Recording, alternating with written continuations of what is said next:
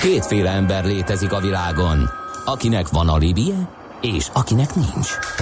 Az elsőnek ajánlott minket hallgatni, a másodiknak kötelező. Te melyik vagy? Millás reggeli, a 90.9 Jazzy Rádió gazdasági mapetsója. Ez nem animi, ez tény. Kérem szépen Lipót mezőről a Moszkva tér 67 perc, ezt írja az egyik hallgató, és Keszit a kertek alatt nem ajánlom, mi itt lakók se jutunk ki a városból, írja Essox. Hogy a Moszkva téren mi történt, arról fogalmam sincs egyébként. Valamint azt tudjuk, hogy nem a vártól, hanem Budakalász felüljárától csak kettesben lehet haladni, tehát elég érdekes a Szentendrei út az Árpád hídi lerobbant autó miatt. Ez a Millás reggel itt a 90.9 Jazzy Rádion egyéb iránt. 8 óra 13 perckor jelentkezünk Kántor Endre kollégámmal. És Miálovics András alias egyéb elemző kollégával. 0 30 20 10 9 0 9 ide jöhet mindenféle üzenet a hallgatóktól. Daxere, Virgilendir meg, Steyer, Beskatta, Gravár, Belastingen. Kell tolmács.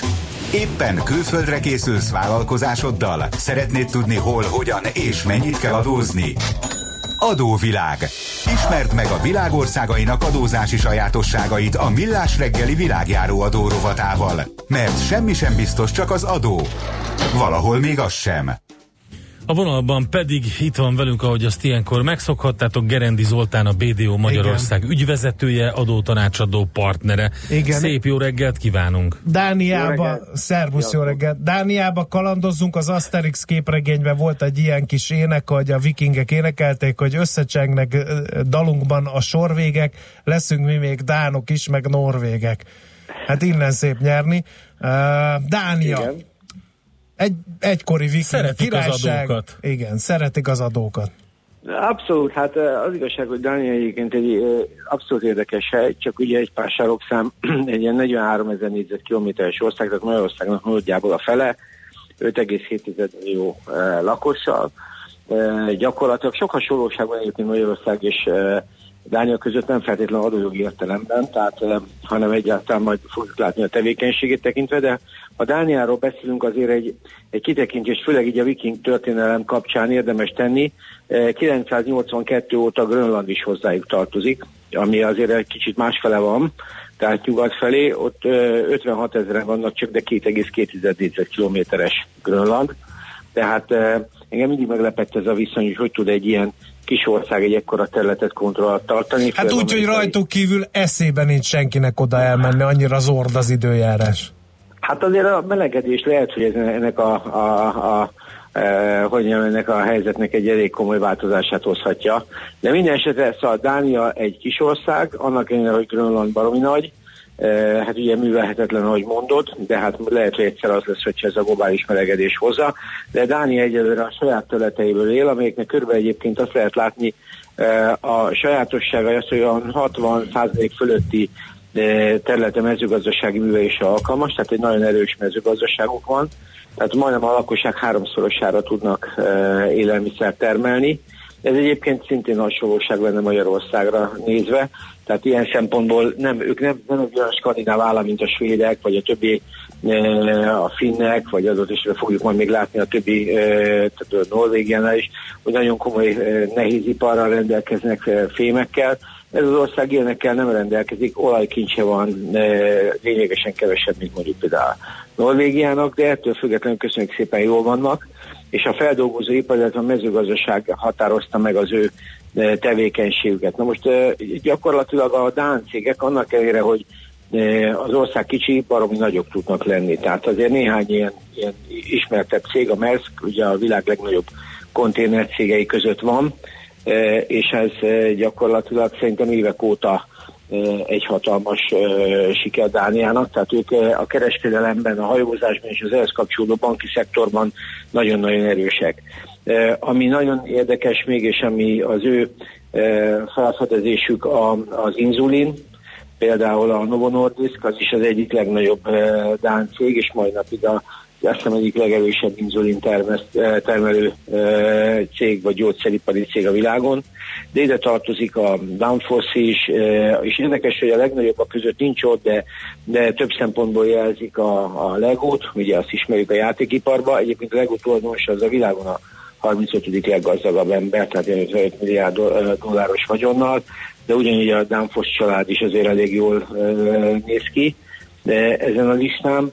Uh, és én, én úgy gondolom, hogy e, ezekből azért úgy nagyjából látszik, ide tartozik a Juszkis, uh, amit látunk itt Magyarországon, ugye bútor láncban, tehát azért mi is hétköznapok során legalább ezzel a hárommal, nem a Legóval, Juszke előbb-utóbb mindenki uh, találkozott, az inzulint azt nem kívánom, de szerintem azzal is.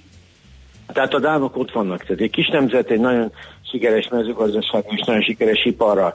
Most, ahogy mondtátok, az adó ebben olyan sok örömet nekik nem okoz, de azért, mint mindenben ennek is a, a részletek számítanak.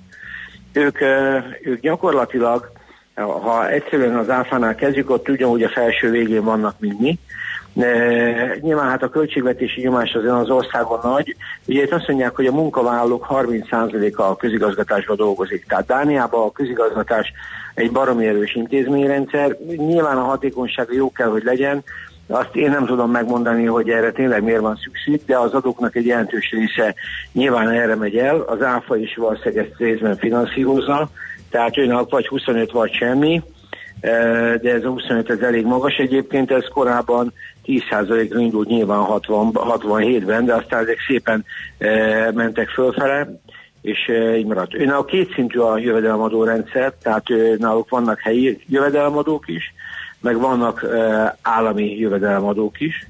E, gyakorlatilag a, a, most a magánszemélyekre váltva, a magánszemélyeknél e, mind a kettő durván 27%-nál végződik, és így sajnos a kettő összegződik, ezért az SZIA-ban náluk nem ritka az 54 százalék sem. Aha, hát elég komoly. Tehát, ez elég komoly. Nyilván én azt gondolom, hogy ugyanúgy, mint ahogy látjuk ezeket a kétszintű jövedelmadó rendszeres országokat, biztos, hogy vannak olyan önkormányzatok, ahol, ahol ez azért talán kedvezőbb, és adott esetben nem ilyen magas, de, de, a, de én úgy gondolom, hogy ez nem egy, nem egy, nem egy, nem egy túl szerencsés adórendszer. A cégeknek az adózása egy picivel talán jobb, ott 22 százalék van, de nagyon úgy néz ki, hogy gyakorlatilag ez is azért így összességében még mindig túl magas, tehát ilyen OECD összehasonlításban Dánia az a listavezető a legmagasabb adóterhek szintjén, tehát a OECD átlag az 34,2 százalék, volt 2016-ban, és ők 45 fölött vannak. Most uh-huh. vagyunk 30, uh-huh. mi voltunk akkor, jól látom, 30, 33-nál, és 34-nél. Tehát és uh, gyakorlatilag ez azt jelenti, hogy Dánia tényleg egy magas adókulcsú uh, ország, úgy tűnik, hogy a növekedése viszont ennek ellenére jó. Nagyon, hát nyilván ez egy produktivitás, hatékonyság, a feldolgozóiparuk jó, én úgy gondolom, hogy, hogy adójogilag biztos nem mennék oda, de inkább ők jönnek ide, mint ahogy látjuk, és élnek ezekkel a lehetőségekkel. A Legónak is nagyon komoly gyára van Magyarországon. Egyébként maga a Lego egy fantasztikus érdekes cég, mert a 2000-es éveket követően az összeomlás határán volt, és uh, akkor egy uh, fordulattal és a hatékonyság javítással tudták a céget rendbe rakni, amelyik már uh, gyakorlatilag uh, uralja ezt a ezt a, e, ezt a játékpiaci szegmenset, de hát én úgy gondolom, hogy ez e, ettől függetlenül ilyen ezek a, ezek a cégek sem tudnak akkorát segíteni ezeken az adókon, mint amennyit a valószínűleg széles tömegek adnak.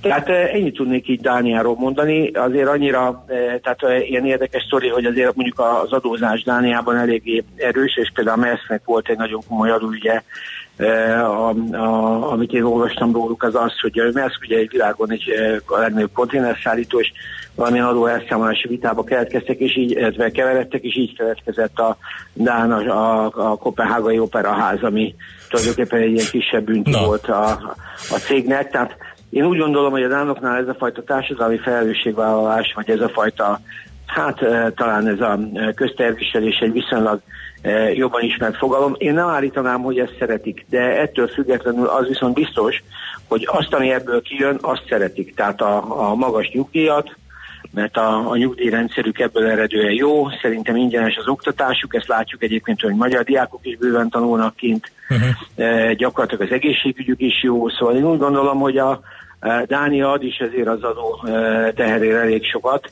de hát ez összességében egy hosszú kérdés lesz, hogy hogy, hogy működik. Egy biztos, hogy az északi területen, a skandináv területen ők nem lógnak ki. Tehát, mint ahogy láttuk a finneknél, svédeknél, tehát eltérő sajátosságú országok, eltérő történelmük, eltérő gazdasági hátterekkel, de azért mindegyiknek valahol egy közös vonása, hogy, hogy adózásban közel azonos szinten vannak. És ez talán Dániának egy picit segít. Oké, okay, köszönjük szépen Zoli, szép napot, jó munkát nektek, megnézzük Dániát politikailag, hogy áll. Köszönöm, sziasztok! Köszi, szervusz! Gerendi Zoltánnal beszéltünk, a BDO Magyarország ügyvezetőjével, adótanácsadó partnerével és Dánia adóvilág rovatunknak a célországa.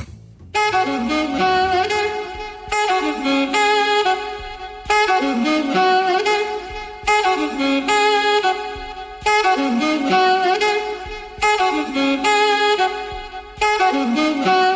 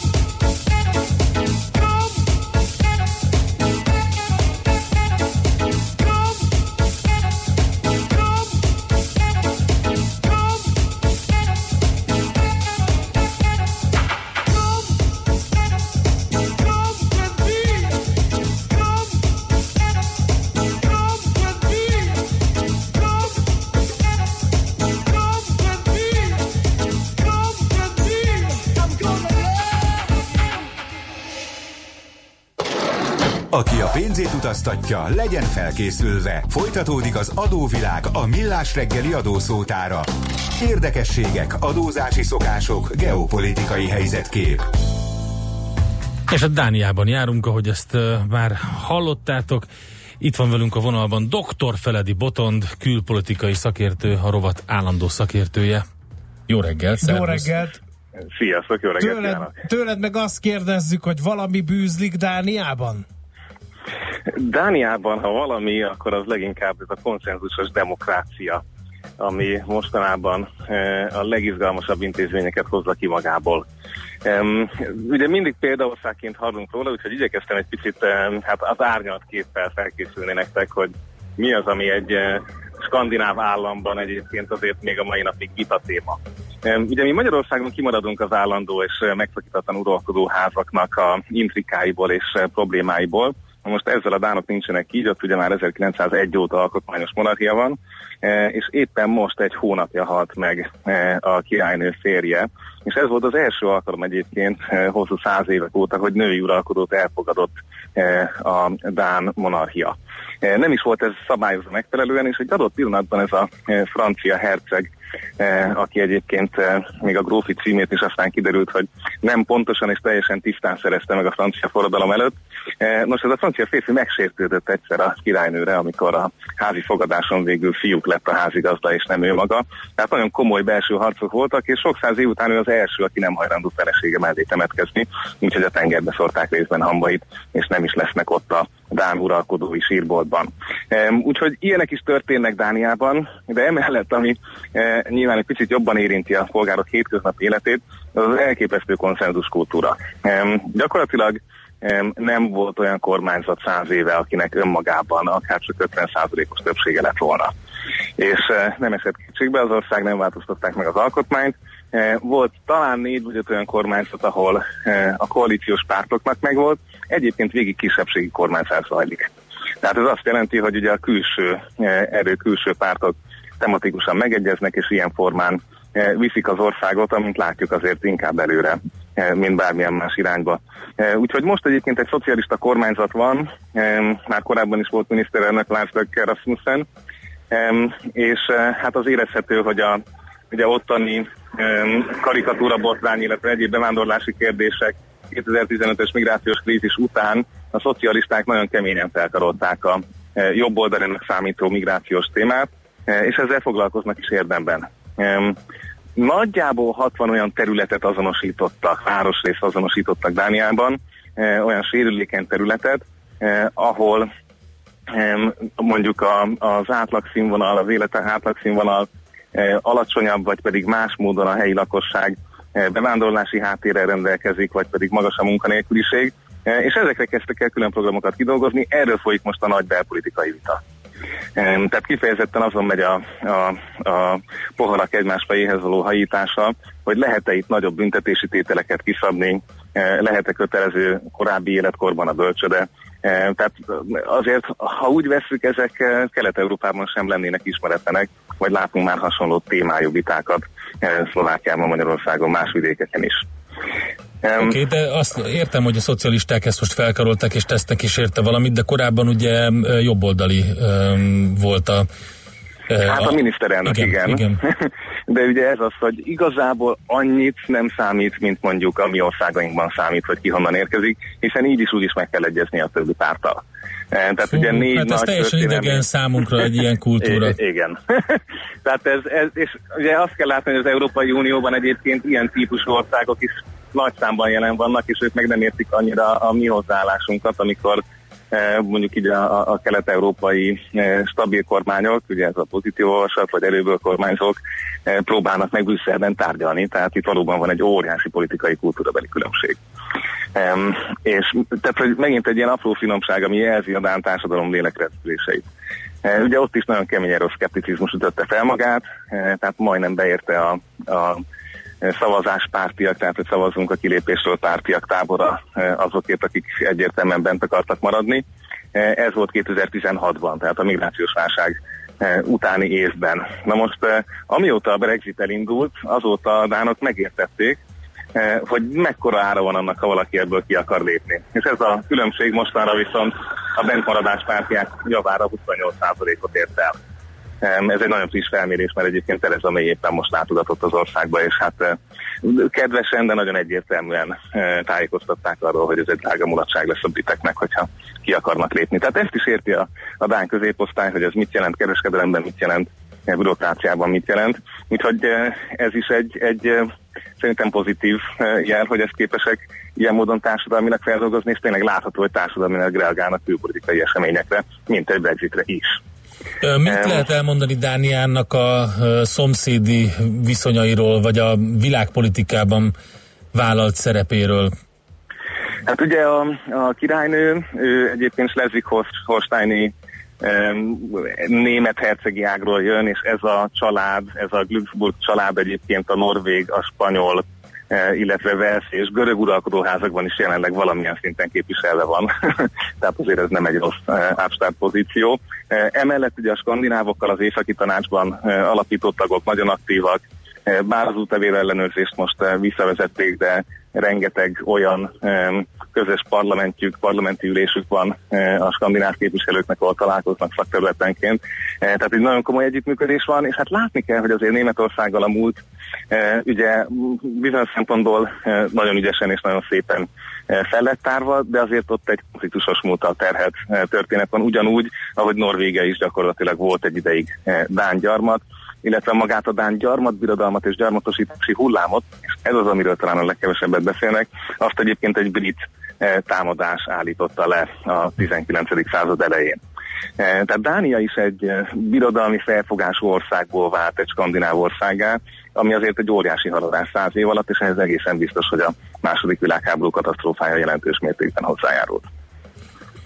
Van-e valami érdekesség még azon kívül, hogy szerencsétlen dánok ilyen hát nukleárisan uh, fertőzött vaddisznók, migráns vaddisznók ellen próbálnak küzdeni mindenféle kerítésekkel, ami hülyén hangzik, de tényleg így van. Igen, tehát a, ugye van, a, van egy új, új párt, ami a fiatalok körében valóban népszerű. A, talán Dán néppártnak fordíthatnánk, akik komoly eredményeket érnek el, de látható, hogy azért a politikai intézkedésekre rezonál a társadalom. Tehát nem véletlen, hogy foglalkoznak most ezekkel a sérülékeny városrészekkel, és ez valamilyen szinten működik is. És most egyébként hát a legutóbbi kanyarban pedig az orosz ügy volt, ami, ami foglalkoztatta a dánokat. Tehát ők is ugye két nagy, két nagykövetségi munkatársat utasítottak ki Kopenhágából, de hát azért azt nem szabad elfelejteni, hogy őket már 2015-ben rakétákkal fenyegették az oroszok. 2017-ben törték fel különböző dán szervereken a pártok adatbázisait feltehetőleg orosz hackerek, és nagyon komoly csatát vívnak, és ez még az előző kérdésedre is egy fontos kitérő, az északi áramlat kettes vezeték ellen. Aha. Tehát azért ez nekik sem esik olyan nagyon jól, hogy a németek ilyen módon az európai egyensúlyba nagyon erősen belekarcolnak, és nem is olyan régen tárgyaltak erről, hogy csak és kizárólag akkor hajlandók ők ehhez pozitívan hozzáállni, hogyha garantálják, hogy az ukránán keresztül érkező szállítások továbbra is megmaradnak. Illetve ők azok, akik dolgoznak azon, hogy Európai Uniós szinten is akár a Magnitsky törvénynek, tehát ez a átfogó szankciós törvény, emberi jogi alapon szankcionáló oroszokkal szembeni törvénynek legyen foganatja. Tehát ilyen szempontból a skandinávok a balti államokkal azért előfutárai annak, hogy a Moszkva felől érkező valós magatartást azt a megfelelő helyi értéken kezeljük. Oké, okay, Botond, köszönjük szépen neked, Dániáról is többet tudunk. További szép napot, jó munkát! Nektek is szép hétkezdést mindenkinek, sziasztok! Szervusz! Dr. Feledi Botond külpolitikai szakértő, a rovat állandó szakértő, adóvilág rovatunk állandó szakértője volt az, aki Dániáról még egy csomó mindent elmondott nekünk külpolitikai szempontból is. Ma sem maradtunk semmivel adósak. A Millás reggeli világjáró adórovata hangzott el. Jövő héten ismét adóvilág, mert semmi sem biztos, csak az adó. Valahol még az sem. A hallgatók további Dán hírességeket sorolnak, ilyen például a Dán szalámi is, írja mosolyogva az egyik hallgató, illetőleg a Velux ablakokat gyártó társaság Aha. is Dán cég VKR Holding néven és nem tőzsdei, viszont van gyáruk Magyarországon. Aztán Grönland neve is jelzi, hogy korábban virágzó mezőgazdasága volt, például bort is termeltek ott. Egyáltalán nem kizárt, hogy globális visszamelegedés után ismét lehet majd ott élelmiszer termelni hívja fel a nagy jelentőségű szigetre a figyelmet az egyik hallgató, de szerintem nem Grönlandon termeltek szőlőt, hanem Vinlandon, az meg egyesek szerint az amerikai kontinensen van már, nem Grönlandon. Hát de... mások meg Grönlandon azonosítják, esetleg Izlanddal, nem?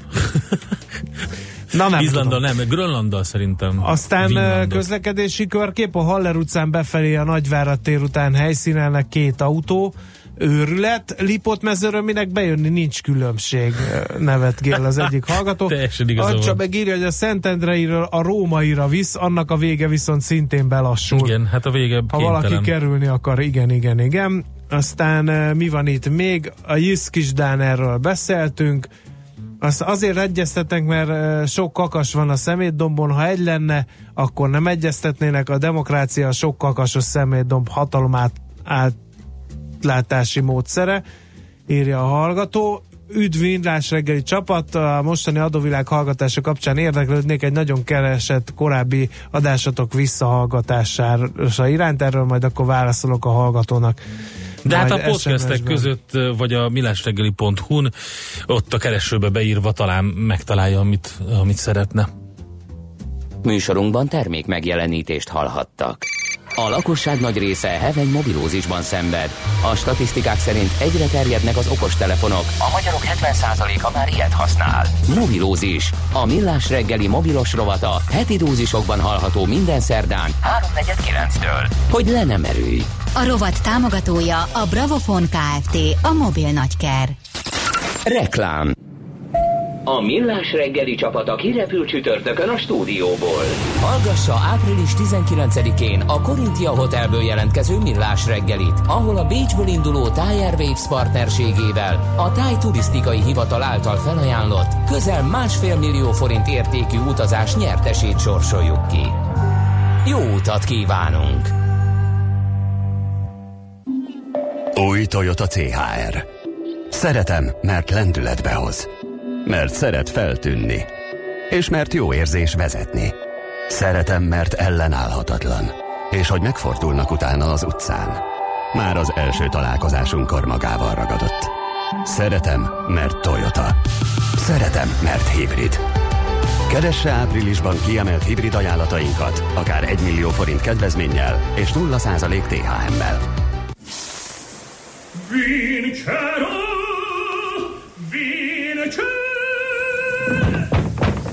Hé, hey, Hamer! Nem akarsz egy tehetségkutatón indulni? Ember, én már az operában énekelek. Vegyél bérletet! Bérletet!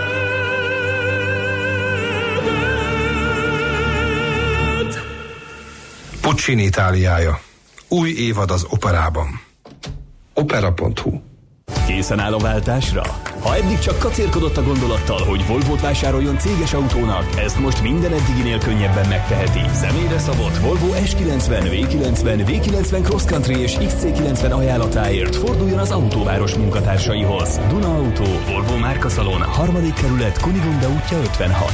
Dunaauto.hu Reklámot hallottak.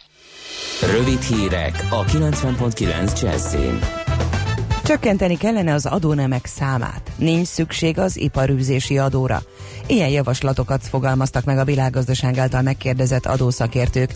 Az áfa csökkentésben nincs konszenzus, viszont 10% arán szorítanák a szociális hozzájárulást.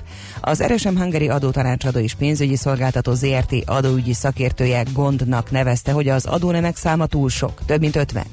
Szerinte megfontolandó a reklámadó kivezetése is, ami 7,5%-os terhet jelent évi 100 millió forintos adó alap felett. Milliárdokért vesz jegykiadó automatákat a MÁV. A tendert még február végén írták ki, azóta az ajánlatokat is be kellett már adni, most éppen ezeket értékeli, írja a G7.hu. A MÁV start a kiírás szerint 375 berendezést biztosan vesz, és további 110-re opciót tart fent. Egy tételben ennyi automatát eddig egyetlen piaci szereplő sem vásárolt Magyarországon. A MÁV tájékoztatása szerint, ha minden jól megy, már jövő nyáron vásárolhatunk az új berendezésekből. Az állami vasútvállalat azt mondta alapnak, hogy az első készülékek főleg a budapesti elővárosi, a nagy utasforgalmú vidéki és a balatoni állomásokra kerülhetnek. Emellett megerősítik a Tatabánya Győr szakaszt, illetve azokat a nem elővárosi állomásokat is, ahol jelenleg a forgalom irányító vasutasok árulják a jegyeket. Az FBI tavaly menesztett igazgatója szerint Donald Trump morálisan alkalmatlan az elnökségre.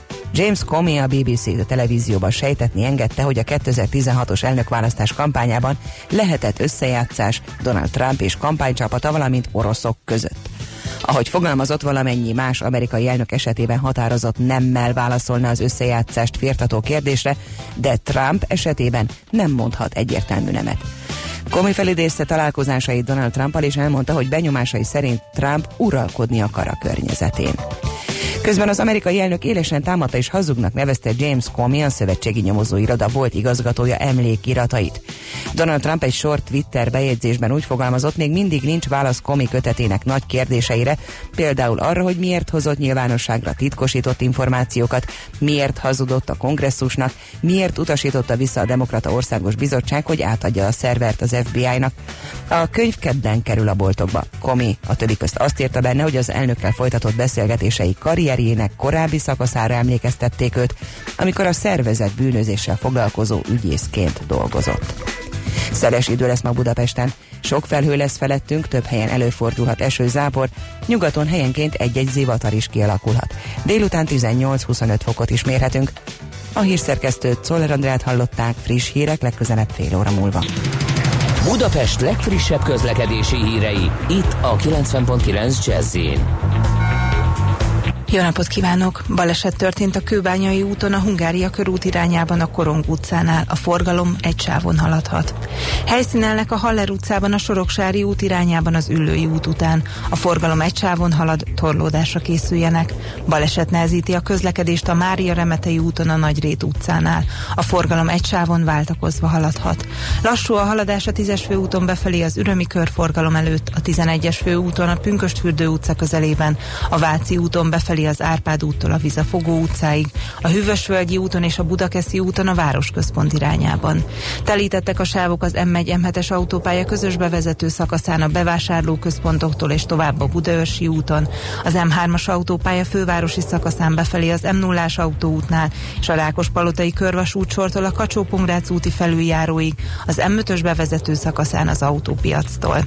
Erős a forgalom a Könyves Kálmán körúton az Üllői úttól a Rákóczi híd felé, az Üllői Erdői úton befelé az Ecseri út előtt, a Soroksári út belső szakaszán, a Hungária körúton a Kerepesi útnál mindkét irányból, a Kerepesi úton és a Fogarasi úton befelé a közös csomópontnál. Nyesülné Vas Gabriella, BKK Info. A hírek után már is folytatódik a millás reggeli, itt a 90.9 jazz Következő műsorunkban termék megjelenítést hallhatnak.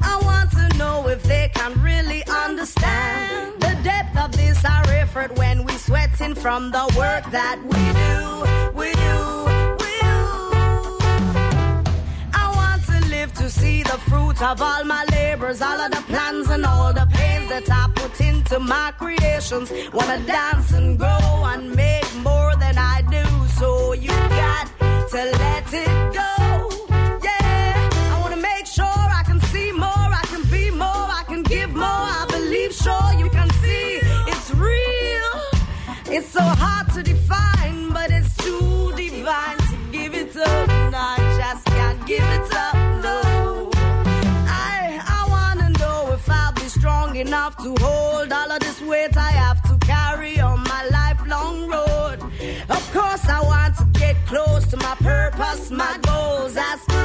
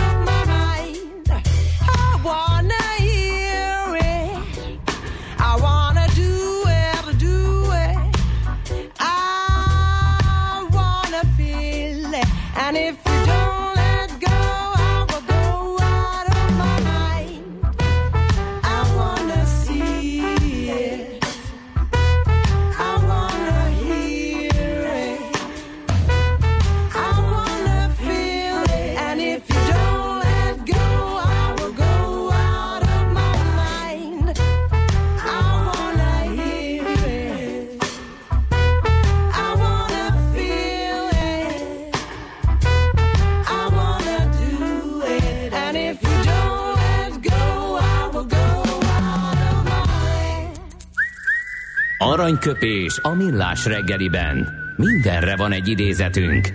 Ez megspórolja az eredeti gondolatokat. De nem mind arany, ami fényli.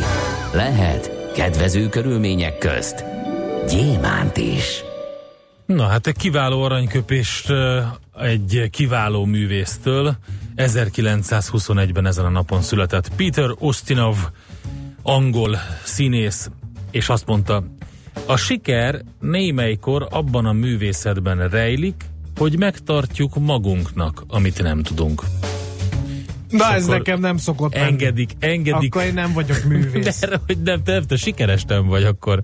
Az se, de művész se. E, tehát figyelj András, hogy néha ugye, hogyha jótékony hallgatásba burkolózol, akkor sokkal többet gondolnak rólad, mint, mint hogy eláruld magad azzal, Endre, nem hogy kikotyogod, hogy ez hogy egy ezt nem rádió tudod. műsorvezető esetében kontraproduktív. Pont hogy, ezért választottam. hogy így meg se szólalnék, mondjuk egy adáson keresztül, azon kívül, hogy ti a falra másznátok és a tiszteletdíja megvonását követelnétek, valakinek is eszébe jutna az, hogy de bölcs ez a Mihálovics. Szerintem igen.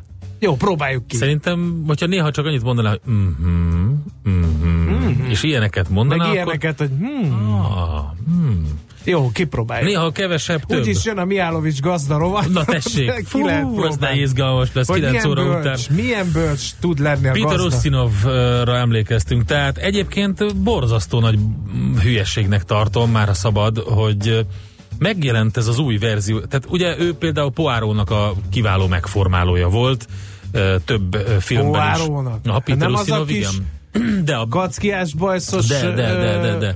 De, az, de, De ő- nem Péter, Péter Ustinov. Peter Ustinov volt a, a nagy filmekben. Ja, ja, ja. És ez csak, A csak sorozatban sorozatban, pedig csak később jött, így van. Nem vagyok képbe. Um, na most hát például többek között a Halál a Níluson, vagy a Gyilkosság az Orient Expressen az az ő nevéhez fűződik, és most megcsinálta Kenneth Branagh ezt a vadonatúj verzióját a Gyilkosság az Orient Expressennek, amiben hát én nem is tudom, tehát tudod, szokott az a bajusz verseny lenni amiben Igen. különböző ilyen bajusz költeményekkel versenyeznek, Igen. és mindig valami svájci fazon nyer, akinek háromszor a füle köré van tekerve a bajsza.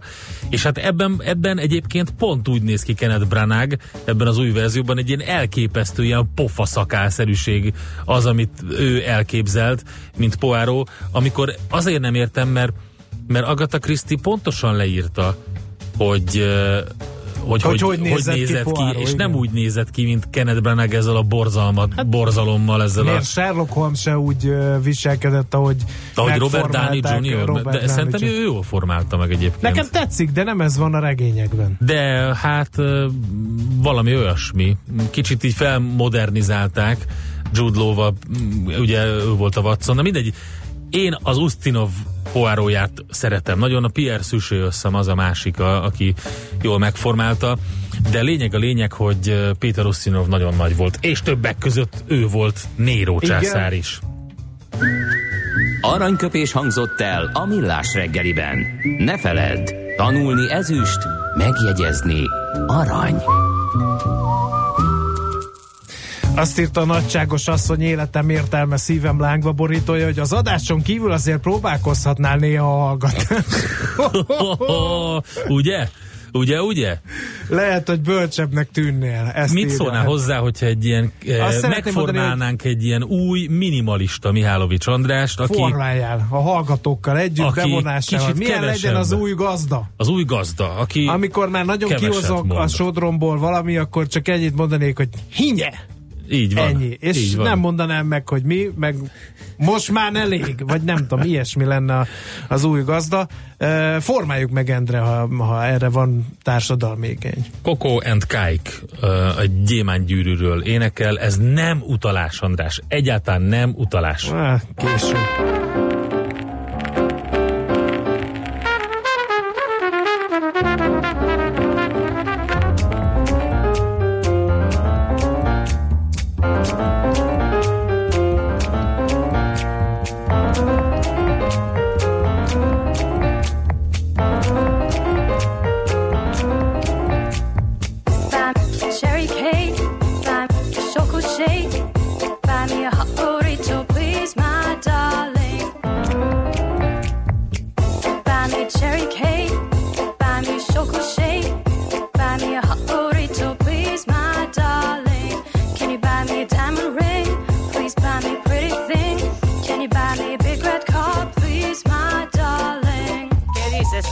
No entiendo nada. Déjame en paz. Mi amor, no tengo dinero.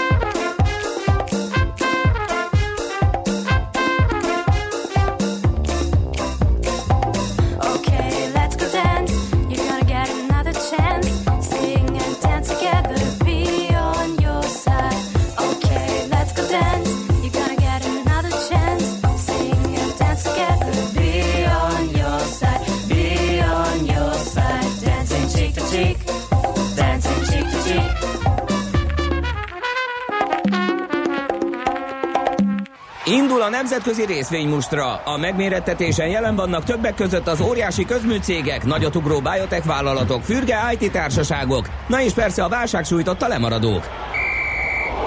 Az esélyekről szakértőinket kérdezzük. Kapcsoljuk a stúdiót. És Nagy Andrást kapcsoljuk az Erste befektetési ZRT elemzőjét. Szervusz, jó reggelt! Jó reggelt, sziasztok! Na, megjöttek az első fecskék? Így igaz, és az első gyors jelentések a tengeren túlról. Na, hát és akkor a, A pénzügyi szektor kezdi, ahogy szoktuk, JP Morgan? Ö, így igaz, ugye a pénzügyi szektor kezdi. Most meg körülbelül egy-két éve, ugye mióta az alkoát feldarabolták, azóta úgy tekintjük, hogy a bank ö, szektornak a gyors jelentéseivel indul a gyors jelentési szezon. Ugye előtte klasszikusan az alkoa kezdte ezt a gyors jelentési szezon, aztán ők ezt egy kicsit későbbre tolták a feldarabolás óta, de ugye a pénzügyi szektorral elkezdődött a pénteki napon. A JP Morgan, illetve a Citigroup ö, publikálta negyedéves eredményét, hogy lelőjem gyorsan a poént, egyébként mindkettő a vártnál jobb gyors jelentést tett közzé, de szerintem mielőtt belemegyünk a részletekbe, érdemes egy kicsit ilyen, ilyen tágabb képet nézni, hogy, összességében mi várható most itt az amerikai gyors jelentések kapcsán. Ugye a legfontosabb tényező az mindenképpen az lesz, hogy, a, hogy az adóreformnak a hatása, amit ö, decemberben ö, Trump elnök bejelentett, annak a hatása már érződni fog itt elég masszívan az amerikai gyors jelentéseknél, és ez azt fogja eredményezni, hogy az S&P 500 szintjén 17%-kal fog bővülni majd a profit, tehát hogy egy igen méretes profit bővülésnek leszünk a szemtanúi. Egyébként, hogy ez a 17%-ot ezt így szétbontjuk, akkor azt lehet mondani, hogy 17-nek százalékban kb. 10 százalék pontot ad az adóreform, illetve az adó csökkentés, és a maradék 7 százalék pont jön a mondjuk úgy, hogy organikus növekedésből, tehát abból, hogy ö, fejlődik a világ, van összességében növekedés, ö, nagyok a profit marzsok, és ugye az amerikai lakosság szépen fogyaszt. Ö, ugye ez adja a kisebbik részt, a nagyobbik részt pedig az adóknak a hatása. És hogyha megnézzük a pénzügyi szektort, akkor még ennél is nagyobb növekedést várunk. Ott ilyen 20-21 százalék között lehet majd az első negyedévben a növekedés üteme. Ugye pénzügyi szektornál egy kicsit nagyobb mértékű növekedést okoz egyrészt az adóreform, ami, ami egy nagyon fontos tényező, Ugye itt főként, hogy a külföldről haza lehet vinni a pénzeket, illetve ilyen adó elhatárolások miatt itt, itt nagyobb az effektív hatás, mint a amerikai gazdaság egészében. És ugye itt az érdekesség az, hogy árbevétel tekintetében a pénzügyi szektor csak 3%-kal fog majd bővülni, ehhez tartozik az, hogy 21%-os eredménybővülés, tehát itt látjuk azért, hogy itt nagyon masszívan megjelenik a, az adóváltozásnak a hatása.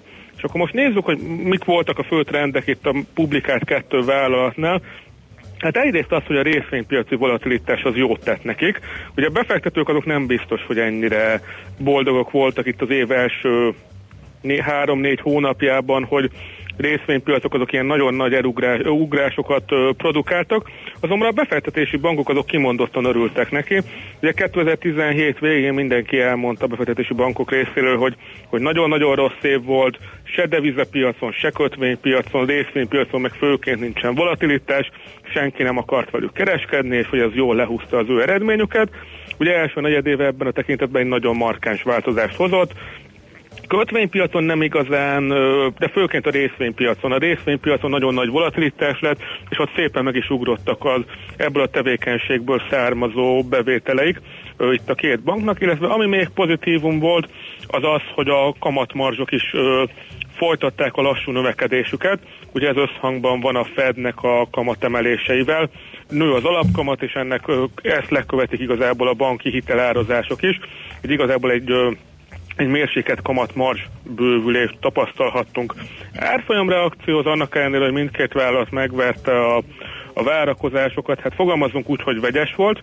Az első reakció az abszolút pozitív volt, és emelkedéssel indultak a részvények, aztán a konfkolban elmondták a vállalatok, hogy főként a lakossági szegmensben nagyon erős versennyel számolnak a 2018-as, tehát az idei évben, és ennek megfelelően átcsaptak egy kicsi árfolyam csökkenésben, mondjuk érdemes hozzátenni azt is, hogy, hogy az egész amerikai kereskedésre pénteken ez jellemző volt, hogy a, hogy nyitásban emelkedést láthattunk, aztán ez az emelkedés azért zárásra nagy részt elolvadt, hasonló folyamatok is zajlottak ennél a két banknál is.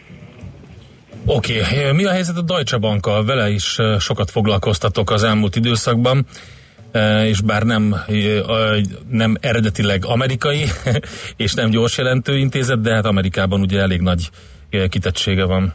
Igen, Amerikában elég nagy kitettség van, és tényleg most sokat foglalkoztunk vele. Ugye a legfőbb, leg, elmúlt héten a legfontosabb hírek azok azok voltak, hogy ö, új vezérigazgató érkezik a társasághoz, talán majd sikerül megfordítani ezt a nagyon negatív trendet, amiben a Deutsche Bank évek óta megy.